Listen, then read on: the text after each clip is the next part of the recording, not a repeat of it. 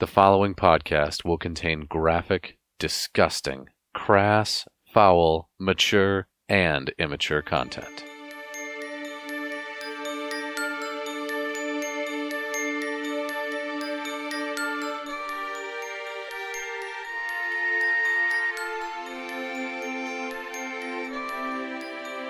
This is Kolvik Darkseed.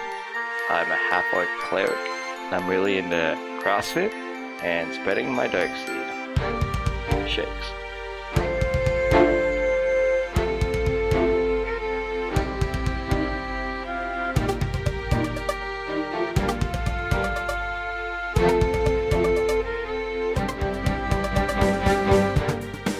I am Melvin Hardney.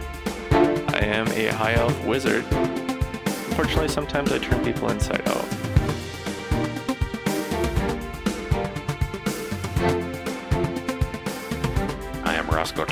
I drink to forget, and I fuck to remember.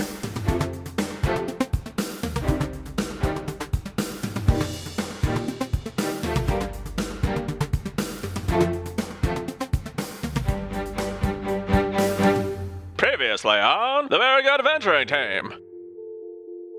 So, how much can you heal him for? Up to 30. Up to 30. So, well, you choose how much you want to put in him. Oh, I can choose?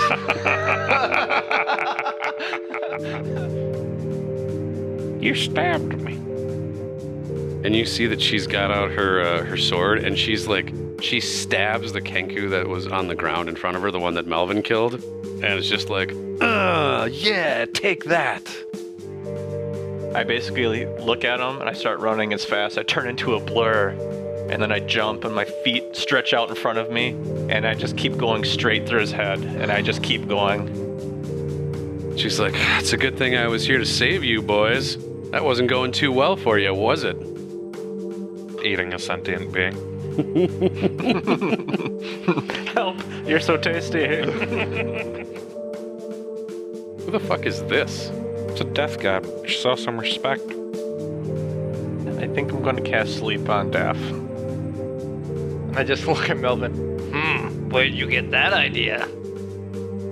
Your mission, should you choose to accept it, is to plan a five year old girl's birthday party. Get Rod here. Should we go down to the bar and get a couple of kobolds and paint them up like clowns? Party hats. Kazoos? Does Grace have any friends that we know of? We need some candy. Can we get some candy? Should we get her a dagger? Dagger with maybe like a deer horn antler handle. We could make like a Slip a and slip and slide. She is the happiest she has ever been in her entire life. You guys are on the road to the village of Aster, which is where Exute had directed you to go and find a relic for Roscoe's use. You're heading in from uh, the, the town of Aster, by the way, was like a couple days' ride to the east of Andon. And as you're approaching, you notice that it is a it's a smallish town. It's probably about half the size of Andon. Uh, there's you know goats, chickens, whatnot running around as you uh, as you approach the town. You were told to ask for the Dinsmore family, and as you do, the you know the locals that are in town here they kind of point you to a little farm at the edge of town. And when you approach, you see that there is a farmer out in the field doing some work. A little cottage off in the distance, and uh, and there you be. What would you like to do? Greetings, farmer. He says howdy. Kind of ambles his way over to where you guys are at the side of the road. You wouldn't happen to be uh, from the Dinsmore family, would you? Says yes, I am. I'm Hamper Dinsmore. Didn't. Blah, blah. Lardoons, Lardoons. Lar- I should have been warming up with you guys. Says I certainly am. My name is Hamper Dinsmore. What can I do for you? Well, we were told to find you. Uh, we are in search of a relic. A relic, you say? Hmm. Suppose that you'd probably be talking about uh, the famous quiver in my family. Quiver. Well, I'll tell you right up front, you look like the uh, sort to be a bunch of adventurers, and I'd love to help you out, but I ain't seen it in, well, about five years gone now. My, uh, I'd passed it on to my daughter. That had some good push to it. man. wow. It was a real, real squeaker, but durable. It was the piccolo of farts. kind of dainty. It's almost like he didn't want it to get out. Oh, the smell is terrible. God damn it! Oh no. oh no. you still like your own brand? No. I can taste it. oh, you're, you're in your own shit bubble right now. so Oh, that's no. fine. Just- we're gonna have to start over. Do it. oh no. Jesus Christ! I'm just waiting for it to hit me. Just- I know that's the anticipation, it, it hurts more than actually. I think it's too heavy. it's just tendrils creeping across the floor. the audience needs to, needs to know we're human. Everybody farts. Except for except for girls. Yep. What's the fucking from Baby Cakes? The the everybody's fucking lying to me. One of the lines is something ladies never do do. Ladies never do do. there it is. Okay.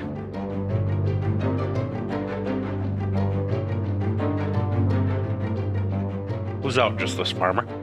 Uh, yeah, so there's just the there's just this farmer who's a harp. Uh, God fucking damn it! It's just this farmer Hamper. He said his name was Hamper Dinsmore. Like a clothes hamper. Spelled the same and everything. Close hampered and more. and uh, he's he explains to you that he w- had passed on the famous Dinsmore quiver down to his daughter. Uh, that was about five years ago. The last that he had seen of her is that she had gone off to the mayor's house and just never came back from that. So what's the story of this quiver? What makes it so important? Uh, he just says it's just a damn nice quiver. Said local folk always say that it's got some kind of special property or blessing to it, but it's just been a family heirloom for him. What's your daughter look like, Hamper? Now it looks like we're looking for your daughter. Uh, she is a uh, a young woman. Uh, she'd be well by this point, probably 25, 26 years old. I'm sure he actually knows how old his daughter is, but we're just gonna say she's 26. Fuck it. And she is uh, uh, what is it? Short. Man, I don't know what the fuck is wrong with me today. I'm just running on empty or something. That fart really smells. It's Mhm. really distracting. Yeah. Yeah. It is a very smelly You fart. could. Yeah. I mean, it smells like somebody just dropped like a whole like barrel of old Poop. diapers. right on this book. And Yeah. It smell. It does smell like baby poop. Like, do, you, do you gotta go check? no. It was dry. How do you know? High and dry. I'm not itching yet. Well, it hasn't dried yet. You better go check. You No. better lay down like some toilet paper. Underwear's not sticking.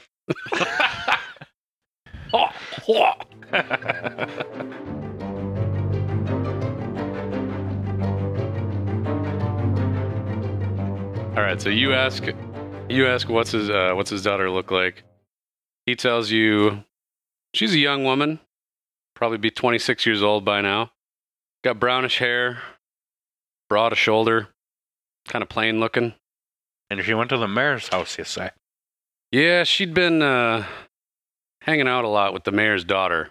Tell me what you know about the mayor and the mayor's daughter. Why is Well- this guy telling us shit anyway? We just walk up. Hey, we want your heirloom. Tell us how to find your daughter. Why Why is he telling us anything? Because that's D and D. An open country bumpkin, like a simpleton. So, he's like Imagine he's scratching his head a lot. He's like a... simple Jack out on the farm. Or, okay. Uh, what I would have you do at this point is roll some insight. All of us, or Whoever wants to know, whoever wants to be insightful. Roscoe, you roll. You insightful bastard. With a roll of six on insight, man, you get a plus three to that and everything, don't you? Yes, you do. With a roll of a six on your insight, you do not know why this guy is telling you all of these interesting tidbits. Interesting and useful tidbits. So you never know. It could be nefarious purposes. Could be he's going to try and get you to smuggle meth past the mayor. Just no idea. Anything else useful you can tell us? He says, Well, it's not just my daughter. Ain't anybody seen going in or out of that mayor's house since then. Nobody, not the mayor, not the daughter, nobody. Well, there's a butler there, but he don't really count for nothing. So five years, nobody's gone in or out of this house except for the butler. Kind of an open secret in the town that uh, we all know about, but well, rumor got around too much. Then other people would come sniffing around trying to figure out what's going on, and we don't really want that in this town. What's what's going on in there? A lot of butt stuff or what? Could be a, could be butt stuff. I don't know. Where's the butler hang out? The butler. It's butler stuff that's going on in the house. Mhm. It's just super clean. You might say the- anal.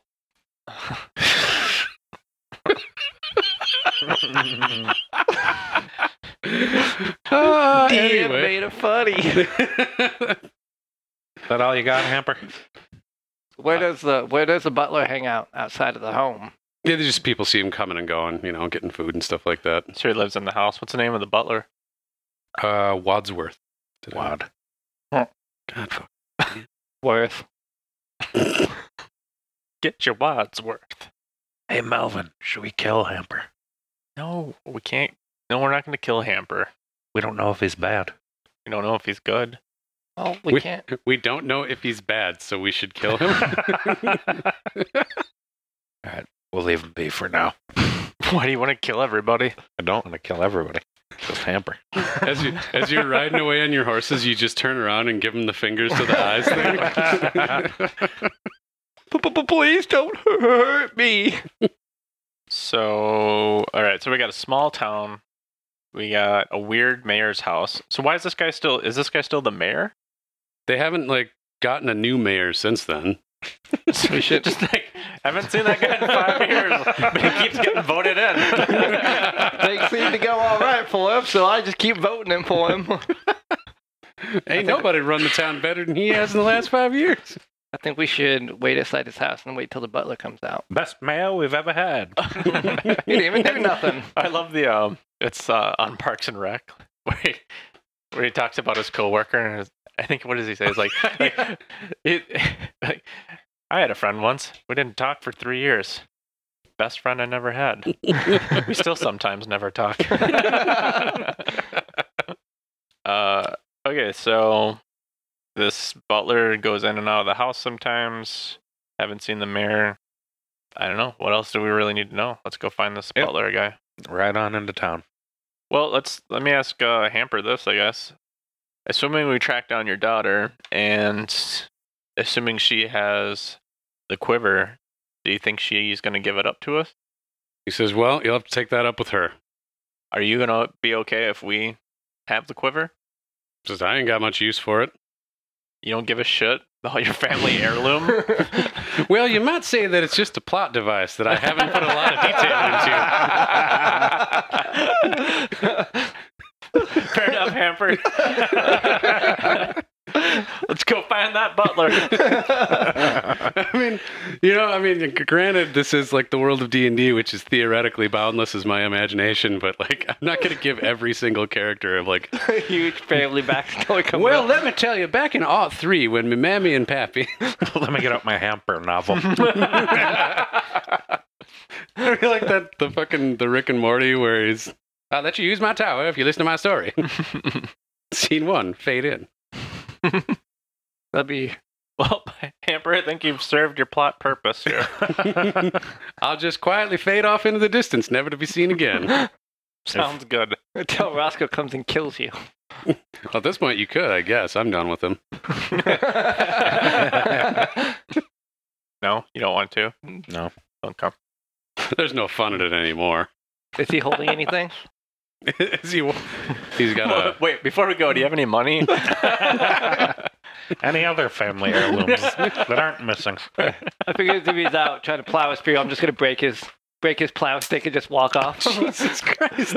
Is your house flammable? Wait, Kolvik just broke this guy's. What does he have? A pitchfork? yeah, I just figured. He broke his pitchfork? I did. Dude. That's out of line. The okay. He just quiet. He's like an NPC in a poor video game. He just goes back to farming with, with the, he has nothing in his hand. the glitched out fucking half handled shovel he's working with. well, you all have a nice day out there. How does your god feel about you just breaking random pitchforks that belong to people? So far, I just fed Kenku to the entire town, and I just got a tinkle of hope. So I don't know what tickles their fancy anymore. All right, so you're just kind of experimenting. Let's, yeah, let's yeah. see I'm what just else. trying like different volumes of. So far, I mean that was chaotic, but really nothing nature-like. But maybe something happened. Maybe you should maybe you should eat this guy.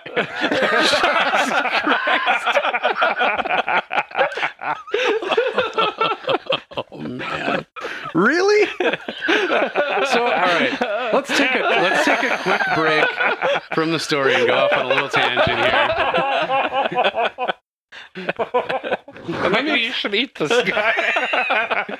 Let me just explain to you guys what what alignment actually means.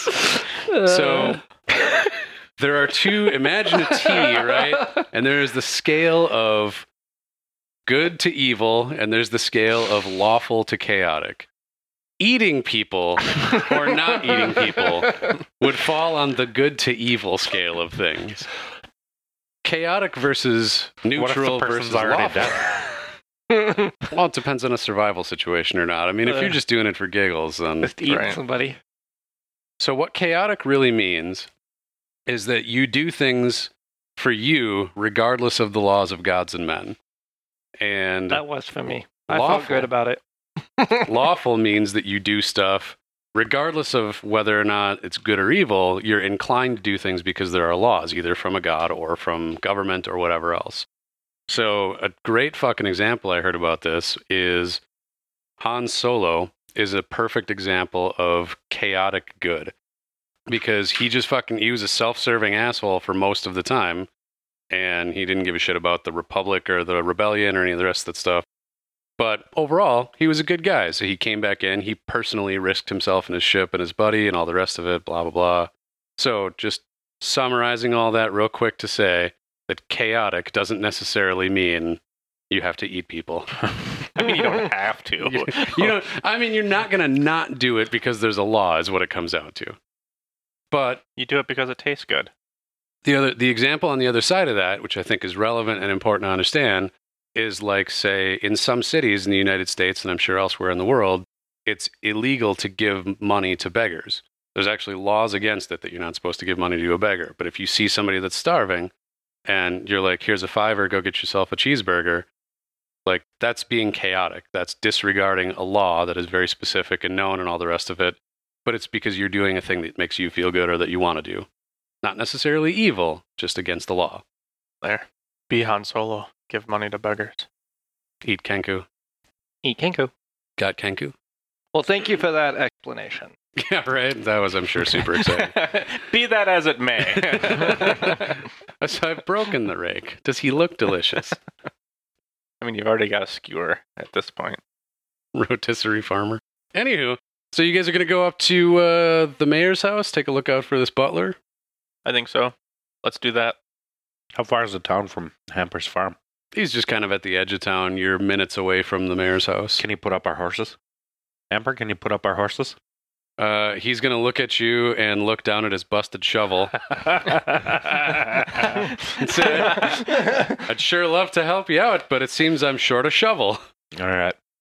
Looks like we'll have to reimburse you for that shovel or pitchfork or whatever it is. Miscellaneous of farm garbage. implement. right, Kolvik? Yes, you are correct. And then I hand him. Um, how much would a shovel cost? I mean, a shovel's like a, a copper, probably, or no, it's called a silver. I'll do three gold pieces, one a horse. Well, there you go. He is now mighty inclined to take care of your horses. Uh, have fun. Have Sorry fun. about your shovel. It it just happens sometime. He gives you the uh, the old have fun storm in the castle and uh, and puts your horses up in his barn, shovels in some hay in there, pitchforks in some hay, I guess, since the shovel's busted. And that's really what you'd use for hay anyway. I say goodbye to my horse, peanut butter. And Lenny the dick. Goodbye, Lenny the dick. Lenny the Dick responds with the Should we, should we, do we want to go right to the mayor's house or do we want to go into the bar and see if we can get any more intel? Hmm. I see what you're saying, but uh, I feel like the story will go faster if we just go right to the mayor's house. Sure. Off to the mayor's we go. rather than encountering several more two-dimensional NPCs. and debating murdering them. so tell me your life story. Whereabouts were you born? There was a plot full of apples. Well, how are you doing? There was a plot full of apples. that is, it's actually one of the best like D and D pieces of advice when like the players get stuck on an NPC that's fucking meaningless and worthless. Just do like the old school video games and just have mm-hmm. them repeat the same thing.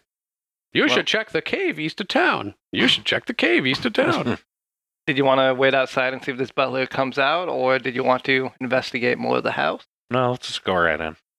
Do you want to gonna- knock? Are we gonna knock? yeah. Do we need to? It's I don't know. how come we're knocking on bandit doors, but not Let's- the actual house in Let's, town? let's see. Do, do we know would it be appropriate for us to just walk into this mayor's house? I mean, we're searching for a missing person. I feel like the law would be on our side. Maybe we should check in with a constable. Well, we got to realize we're in a small town. The law is the mayor, most likely. So the mayor's in distress. He hasn't been seen in some time. Maybe it's for the best we don't let a lot of people know we're here if it's a small Right. town. Maybe They'll it's be looking for conspiracy. us. Maybe Hambro's lying to us. I say we just knock. I'm just gonna go and knock at the door. There's a phenomenal amount of debate in, about knocking in this podcast, but you go knock at the front door, and after a few minutes. I'm sorry. Did I break your concentration? Bert. You ring the doorbell. So you go, yeah, that's the, all, all the doorbells in this world sound like farts. you could play the seven note part. It, it is the mayor's house. Makes sense you'd have the fanciest doorbell. You knock on the door, and the door opens three inches, you know, just kind of a crack or so. And the house, by the way, it's in normal repair. It doesn't look like it's abandoned or anything weird's going on. It just looks like a normal house. It's a little bit larger than most of the other ones in town. Um, and by that, it's not talking about like grandiose scale. I mean, this thing is like probably about the size of your shop, maybe even smaller, but it's just the biggest house in town. So the door opens just a, a about three inches or so, and you can see a face peering out, face of an older gentleman. And he says, "May I help you?" We're looking for the mayor. Um, yes, the um, the mayor is out right now. Can I take a message for him? No. Can we wait for him, please? This is a very good adventuring team. I'm going to have you roll some persuasion. With a 27 on persuasion, which is a critical, that's fucking fantastic. You see him consider for just a moment, and uh, and he closes the door and you know pulls the little door chain off and, and opens the door the rest of the way and says, "Yes, yes, come come come in, come in." I assume you all enter. Yep. Yes. You enter, and again, the house just looks kind of normal, right? I mean, it's not like cobwebs and dust and bullshit or anything like that.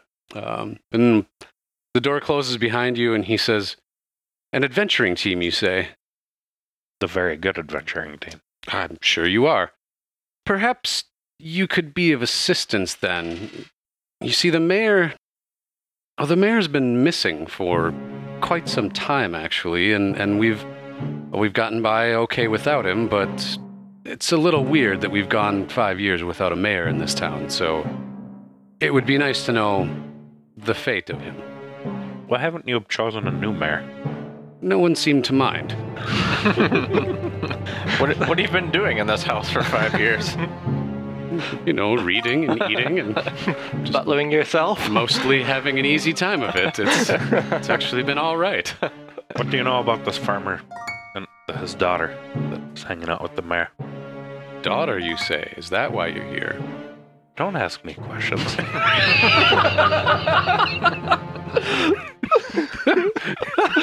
this goes a one Could be we're here for the daughter. Could be we're here for the mayor.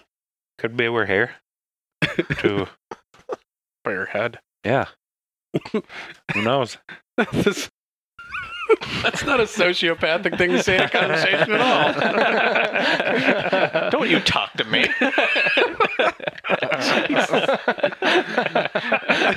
How dare you talk to me while I'm talking to you? one way street here, buddy. yeah. Um. So he, uh, you you had mentioned the daughter, and and he says, "Well, you see, Dinsmore, his his daughter.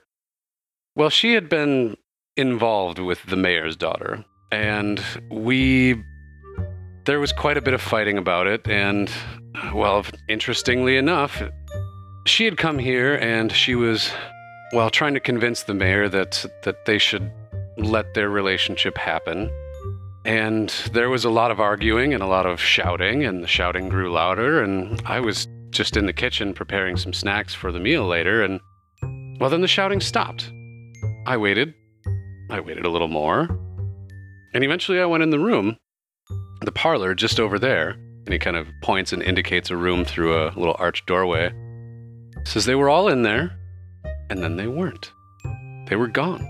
I heard no doors open or close. I heard no windows. I heard no fighting or anything. They just weren't there anymore. All three of them. His wife was there as well. So there's four of them. Four, all missing in the blink of an eye. All right, can we go take a look at this room? You certainly can. All right. He walks you in there and says, They were all right here. I, have never understood what happened. And there's no window or trapdoor or anything we can see. Uh, there's nothing immediately visible. Did you want to investigate any particular part of the room that I haven't described to you at all? It's well, I would like to. uh, so you enter this room. It's it's probably like ten feet by fifteen feet. This is obviously like sort of the what the mayor would use for like small town gatherings or receiving guests, things like that. It's mostly just chairs. In the center of the room, there's a, a area rug, a lovely area rug. It's very nicely done. Would you You say re- it? Would you say it ties the room together? Yes, I would absolutely say that. I was about to lead into that, but I'm, I'm glad you picked it up for me.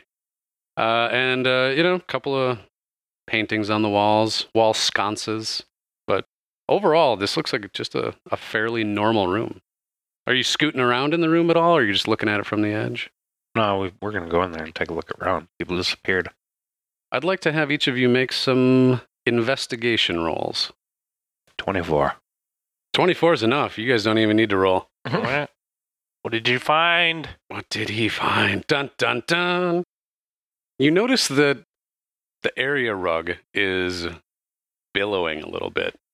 Seeing that, you reach down and dramatically pull the rug away. And there in the middle of it is a hole. It's squarish and it goes down into a room below. It's a lit room. Uh, you can see a stone floor, but that's about it. The drop is probably 10 feet ish. Do you know of this butler? The butler comes over and says, What the fuck? There's no basement in this house. How long have you been working here, Butler? It's all my life. And you said there is a light. The room is lit. The, The the, room room, below we're is is lit. Okay. Yeah. Not a not a source of light that you can see at the moment. Okay. I mean, unless you stick your I head find down it there or pretty something. hard to believe that a butler sees a whole family disappear, and he doesn't like look around for a trap door. For five years. Yeah. hmm Are you saying this out loud or are you? Yeah, I might as well. I'm Mhm. looking at my my friendly compatriots, and I'm talking about this butler like he's not here. Like, I Mhm. find it pretty hard to believe that a butler lives here for five years and sees a family disappear and doesn't check for any trap doors. He might be in on it. Yeah, seems suspicious. Very. He, he steps up to defend himself, and you say, "Don't fucking talk to me." No, he what he does say actually, uh, because he's he's getting a little weird about this, because he's obviously been living with this weirdness for a long time, and he says, "I have not set foot in this room." Because quite honestly, it's given me the heebie-jeebies to even think about being in this room, since this is where they disappeared from. Do I sense he's telling the truth? That would be an insight roll. Would it now? It would. I at all this rolling we're doing. It's like we're playing D and D. Oh my god. Crazy. I don't like it. Dice rolling. Ooh. Kolvik, with a roll of an eight, you really don't know. Although I don't know if you're actually even thinking about suspicions right now. I'm not. I'm, I'm looking at the. house. Yeah, he's the one who. I, I'm, I'm the one looking at the the. hole. I'm just looking at the hole. um, so with a roll of a 23 melvin you you feel pretty confident that this guy's telling the truth he definitely is visibly shaken not only by the fact that there's now people investigating this um, long since occurred disappearance but also by the fact that there's a fucking hole in this floor that i mean he's and he's telling the truth you also can see uh, that there's no basement to this house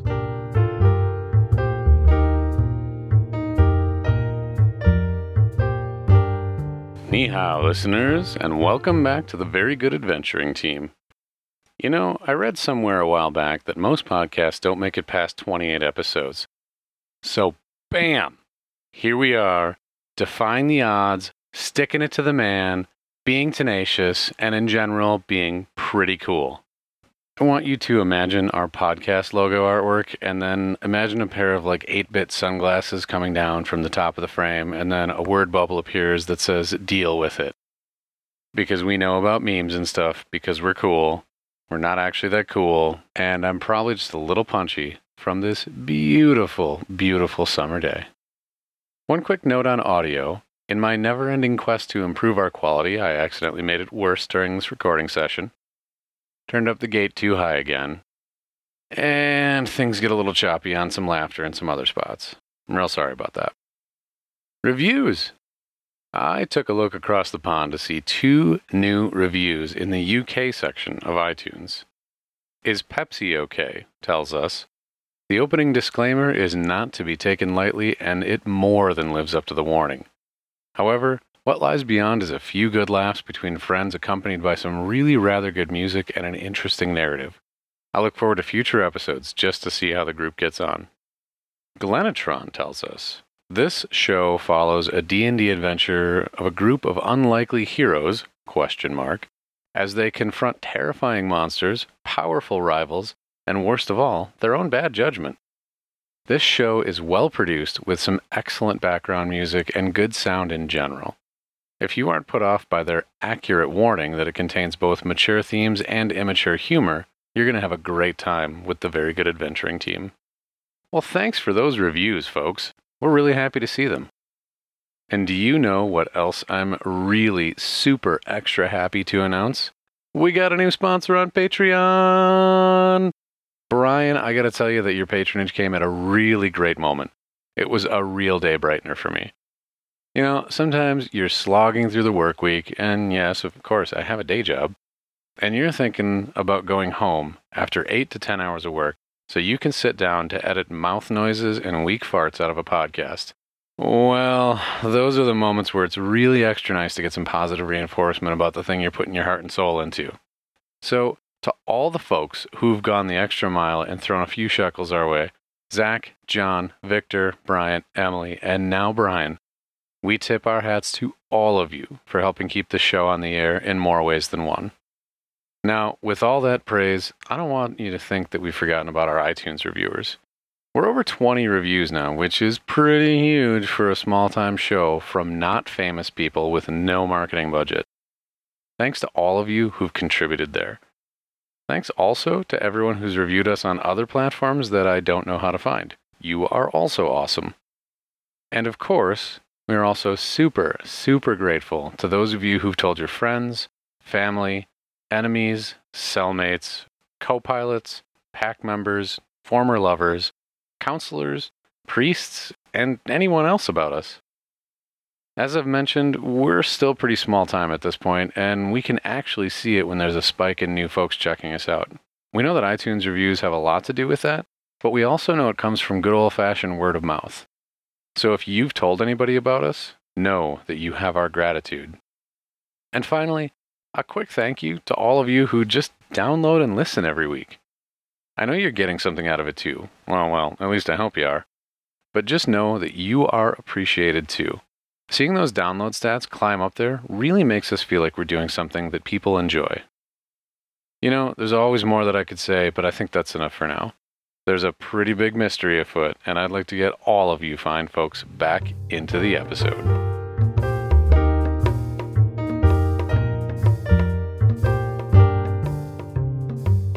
So, are there steps going down? Is that what we see? Just a drop. Just a drop. Oof. Okay. I'd say get a rope, And go down, and uh, to- get the what? Should we Let's tie push to the, the? butler down there first. yeah, that's exactly what I was thinking. We should send the butler down with us. He might You can- know. You gonna just shove him down there? no, with the rope. Yeah. Let's take how the- about how about um make the how about we light a torch and just throw a torch down and see what happens? The room is lit. You can see into the room. It's Oh, we can see in. Okay, so we can see to. yeah. Forgive me if I didn't describe this properly. It's a squarish hole, but it's it's like a hole. It's not like a, uh, a trap door or Mhm. anything else. There's just literally a hole. Butler, how do you feel about going down there first?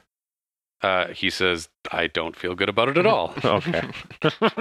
So we can we can see the bottom of this hole, yeah, it's only like 10, 12 feet down. and it's just a room underneath this room. Is there any Oh, yeah. yeah. anything we can tie a rope to up here, like a mantle or a stonework or something? Yeah, sure. Okay, let me There's, do that, and there's a then sturdy wall sconce. I'll start. I mean, I'll I'll shimmy on down and slowly checking my way on the way down, see if any traps go off, and see what's down below. ah! Oh, just kidding. Uh, so you make your way down into this hole. You you uh, you tie up the rope to something sturdy. Let's say there's one of those like the fuck do you call those things? The little iron grate thing that you put logs in in a fireplace. You tie it to that. It's bolted down. Like the thing in the Goonies that- where they find the Yes. Mhm. The secret passageway. And the That The- Chester Copperpot. the heavy set child is down in there with his eyes poking above or whatever. Nicholas Flamel. That's such a dumb name. Nicholas Flamel. Chester Copperpot. Certainly for a pirate. All right. You'd think it'd have beard or scurvy or something in it. well, no, That wasn't they the were looking for though. One-Eyed Willie. Yeah, that was Chester the, Copperpot was the guy who had Ah. the the money. He was oh he was the explorer Yeah. The that was explorer, looking that's for right. One-Eyed Willie. Oh. Still a stupid name. Yeah. I mean, if you're going to do like alliteration, just do the alliteration. Chester Copperpot. Copperpot. Does have kind of a Harry Potter feel to it, though. Anywho, you have climbed down this rope into the room below. You find yourself in a room that is approximately 10 feet on a side. It is a very simple stone room. There are torches in four corners of the room, and on the north wall is a plain wooden door. That's it. Hey guys, I see a plain wooden door in this hallway with four torches, and I'm trying to remember everything you said, but I can't. You relay it back. and We montage through that. All right. I'm jumping down. There's stuff down here. Two out of three. Are we going to go three for three? Are you all in the hole? Are there any comfortable chairs around? Oh, there are several very comfortable chairs in the room you're in in the parlor. I think I'll sit on one of those chairs. Ask the butler to get you some soup. Yes. Here, here, Butler. Soup. he's he's delighted to bring you some soup. Oh, excellent. He shows you to a very comfortable chair. It's one of those big reading chairs with the huge back on it, the wings. Very nice. I've never understood what those wings are for. Is that a decorative thing or is that like a functional Like the ones that come up right here. Yeah, Yeah. like like you know, it's it's there's always that tall back and there's always the two Mhm. big like uh Maybe Um, it's to hold your head up if you fall asleep on it. ah. I was thinking maybe it'd be like a sound thing, but I think it'd Or just a distraction, like corner of your eyes. So nobody can see your face. I was actually reading an article on why car seats are so uncomfortable. Like the headrests on those, like protrude, protrude, protrude forward. mhm. It's uh, a safety feature, so you don't get whiplash should you get rear or front ended. Well, so it keeps your shoulders at the same horizontal plane, I guess, as your neck and head. So it keeps your head from whipping back. the very good safety team. Yep. Not built for comfort, built for safety. Same thing on airplanes, I think. Anyway, I saw a comedy bit one time that was something about like a guy on an airplane asking the stewardess, like, all right, if the plane starts crashing, why am I supposed to put my head down between my knees? And the stewardess is like, oh, that's not for safety. That's so when the plane hits, you'll snap your neck before you break all the rest of the bones in your body and you can die comfortably and quickly. and he's like, oh, thank you. okay. That's so you can kiss your ass goodbye. But I guess Nice. uh, All right, Melvin. So Melvin is hanging out in a very comfortable chair, waiting for soup upstairs. And uh, Roscoe, Kolvik, you guys are down in the room described earlier with uh, four torches and a single wooden door. All right, I'm gonna put my ear to the door, see if I can hear anything on the other side. You hear nothing from the other side of that door. Not even going to make you roll for it. It's just quiet like the grave. We're gonna very stealthily open the door as quietly as we can. You do that. The door is unlocked. As you enter the next room, it is approximately the same size as the room you were just in. The walls, floor, ceiling, everything, the whole thing is stone. Uh, there's the door that you just entered through, which is the southern wall. And then you see writing on the west, north, and east walls. Okay. Can we discern what these writings say? If you walk up to them, you can. Would you like to investigate? I would like to investigate the west wall. Kolvik, you go to inspect the western wall, and we did we establish that you're you're literate, right? I feel like we made a joke sometime about you being illiterate, but I, What is the intelligence for literacy? I there's no specific intelligence. isn't? I mean, Okay, I if thought you- I saw somewhere. It I think like if you have to negative ask, you're illiterate. if you have to ask, you can't read it. So what what is does this say? yes, sir. He is literate. what's the alphabet I need to know I'm illiterate? Um, no, you. I, I, I Yeah, thought- I I- just I- thought we talked about it at one point, but let's just go ahead and say that you can read. Everyone can mm-hmm. read. it's reading rainbow. Uh, Quote unquote. Wha- What? Anyway, Kolvik, you go to the wall, and you see upon it are four lines of text. Those four lines of text read as follows My love from me so cruelly torn, but care not I for common born. True love is all my heart can see, so bring my true love back to me. Can I read that slower? No. you can go back and replay the recording. It'll be like Spaceballs the movie. It's just it, the recording's on the shelf over there. Never mind. I just rewatched Spaceballs, so that joke is relevant only to me. Um, I'm going to save you guys the trouble here, and we're going to shortcut to say that on the eastern wall, there is also four lines. Such fate to be imprisoned here, I feel my love so very near. In darkness now I dream of light, return me to my love so bright. And then on the north wall is one final little sketch of poetry. It says, It matters least what's in the heart, I'll keep love struck fools apart. Pure blood's what brought this destiny, now blood is what keeps you from me. is this room lit up as well? It is. This war room, much like the last room, has a torch in each of the four corners. We should turn off the torches. Well, how are they on? Who lit these torches? They've been burning here for five years. Would you like to inspect the torches? Since I'm not in the room, I should probably keep my. hey, hey guys! You just hear from above you, what's lighting it up down there? Why don't you take a look? What's up with them torches? hey, take a look at the torches. So, for the people that are in the room, you know now what is on these. I'll take a look at the torches. You take a look at the torch, and uh, I'll have you make an Arcana roll. They're gonna be magic torches. And I rolled. Ooh, nice roll. 21. I rolled a 21. Uh, you can distinctly tell that these are magical torches. Uh, you can not only tell because, well, they're not putting off any smoke, they're not really putting off any heat, and uh, the material inside of the torch is not burning. Given that you don't really have a magical background of any kind, you can't really tell what sort of magic or anything, but you can tell for certain that they are magical. I still think we should try to extinguish it because it does say in the darkness you can see light. Okay. Let's put out the torches. Tell me how you're going to try and put out a torch. Um, I do have that water, uh, a canteen of water that uh, unlimited. I'd like to splash it on. Okay. At least one of them. If you recall, the the uh, the canteen thingy of infinite water here has three different settings, if I recall. Fire hose. Okay. I Um, feel like if we do the stupid round thing here, like the walls could come together and smash us.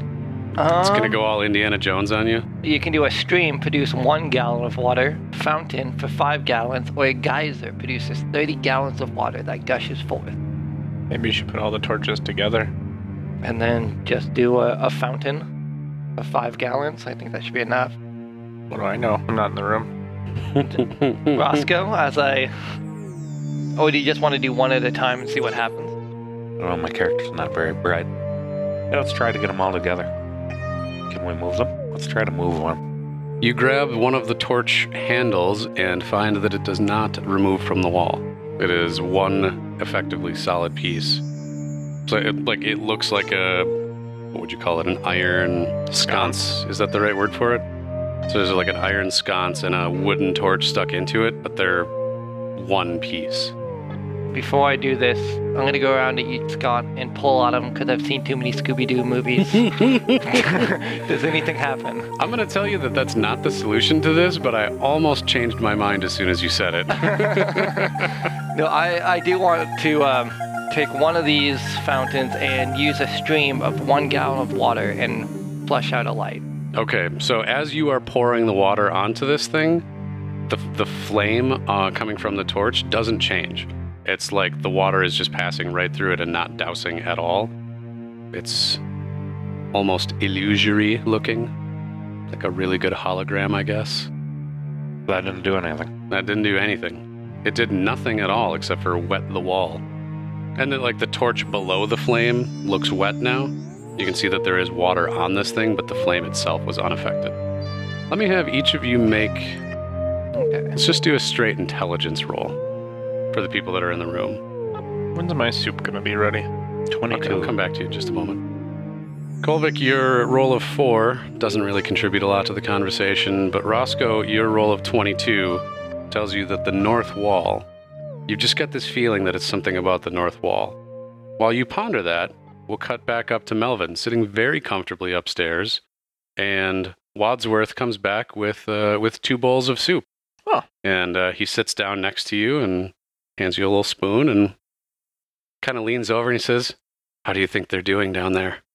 I don't like him. Those raspy whispers in my ear. Uh, I think they're doing just fine. And uh, what kind of soup did he give me? Um, dealer's choice. What do you want? Um, beef stew. Beef stew. It's like, it's like Dinty Moore. Can I? We're not gonna get sued if I say Dinty Moore in the podcast, right?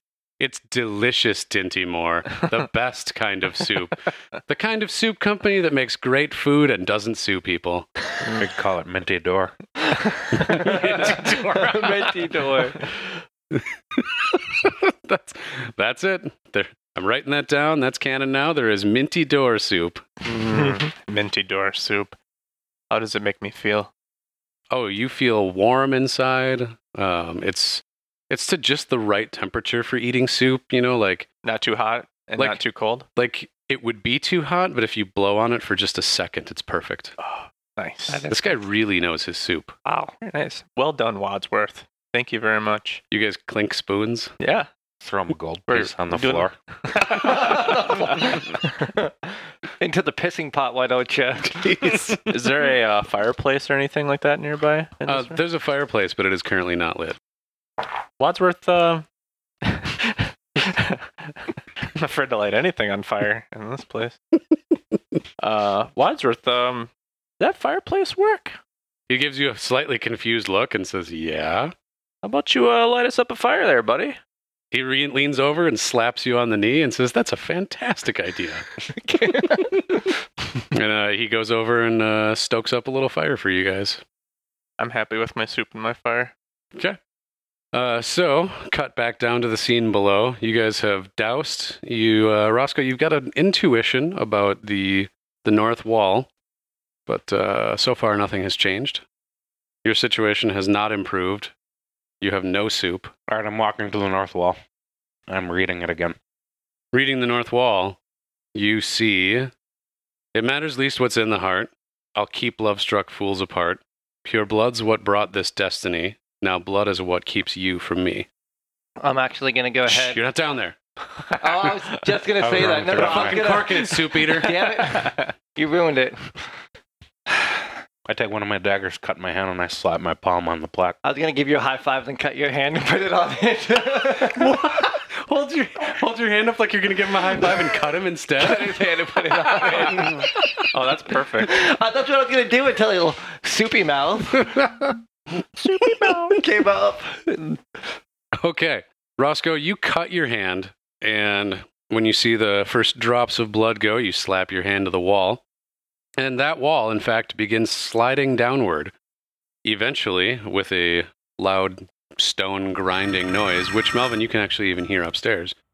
Eventually, that uh, the top of that wall is flush with the floor of the room, and you can see another room ahead of you.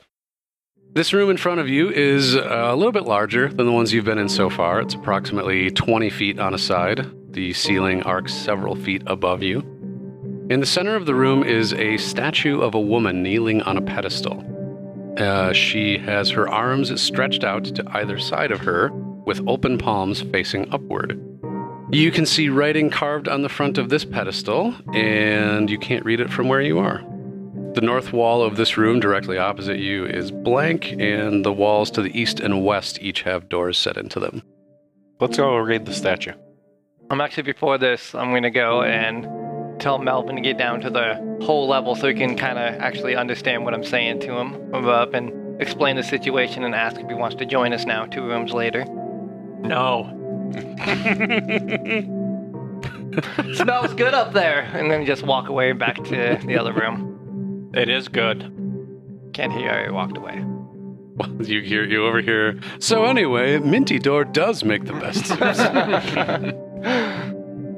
so as Kolvik returns to the room, you guys go up and read the little poem on the pedestal there. That pedestal says, "The way to him I guard from you. I guard him from the bitter truth. With love you can this prison burst. Bring hearts to me. Remove this curse." Let's go get the butler. You're gonna carve out his heart or what? Yeah, I think It so. says, it says Well, there are, um, before I'm gonna stop you, there are two other rooms. There's some other options before we go to murder. Well, is there? Would we call those options? All right, let's go take a look at one of the doors. okay. Can't lie, it's Wadsworth. He made great soup. Uh, so you see there are doors on the western side and the eastern side of the room. The doors look fairly identical. Uh, they are made of stone uh, on large iron hinges. That's about it. There's nothing really fancy about them. All right, let's go try the east door.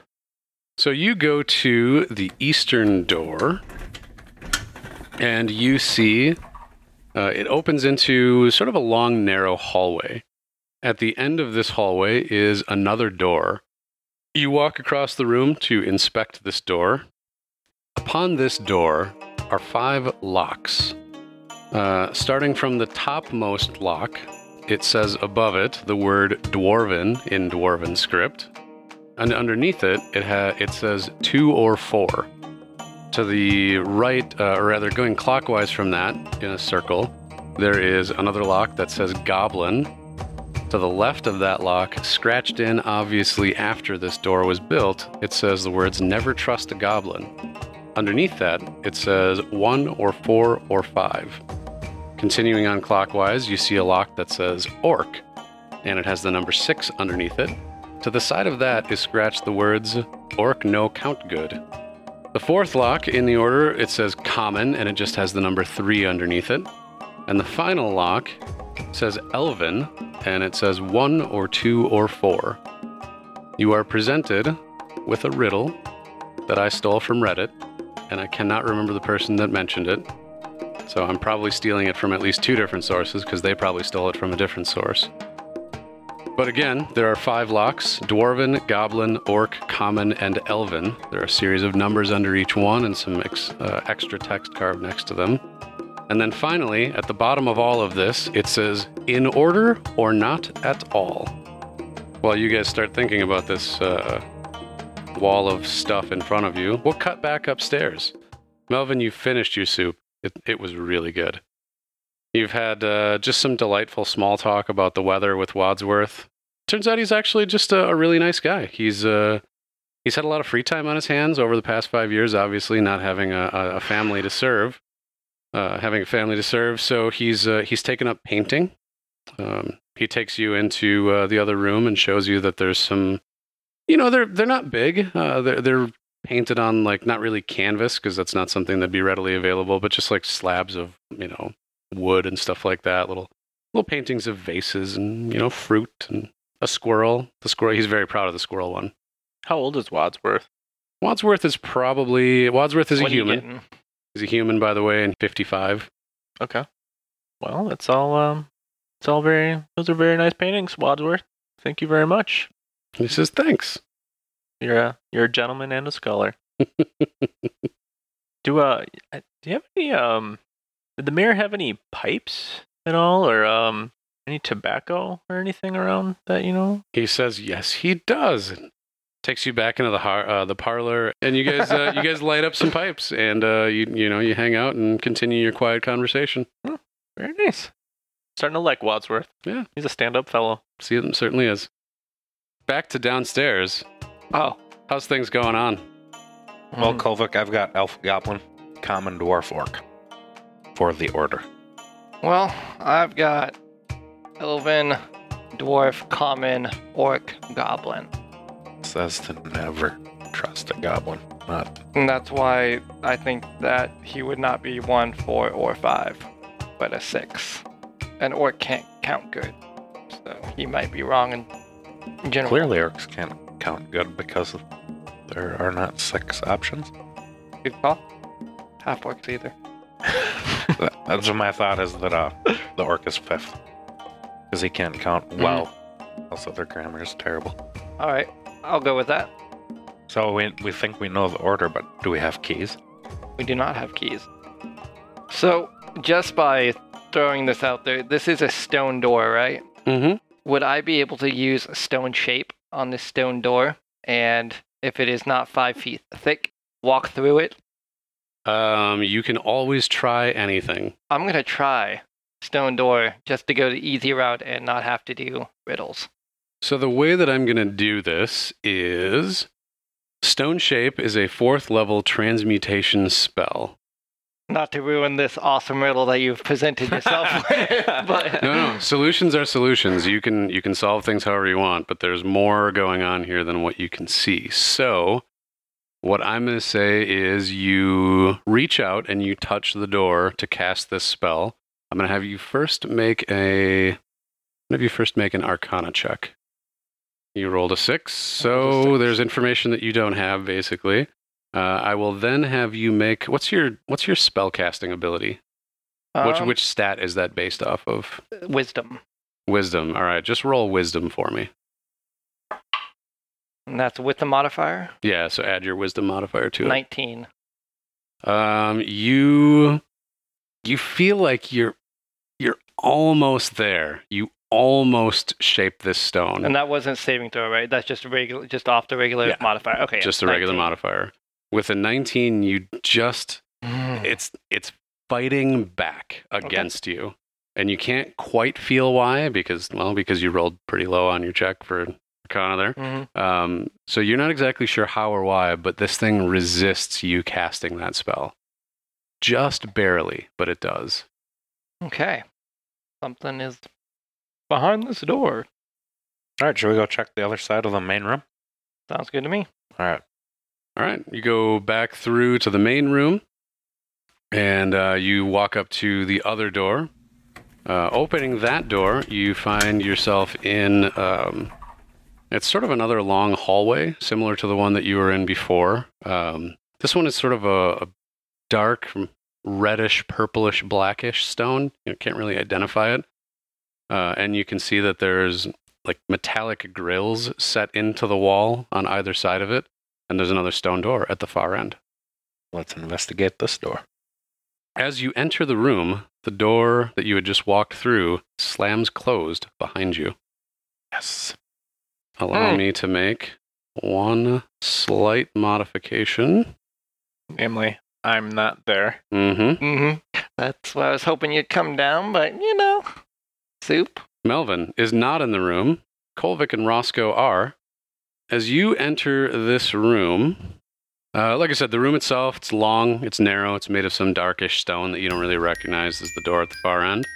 Uh, now that you're in the room and the door is closed behind you, you can feel that it's uh, it's kind of hot in here.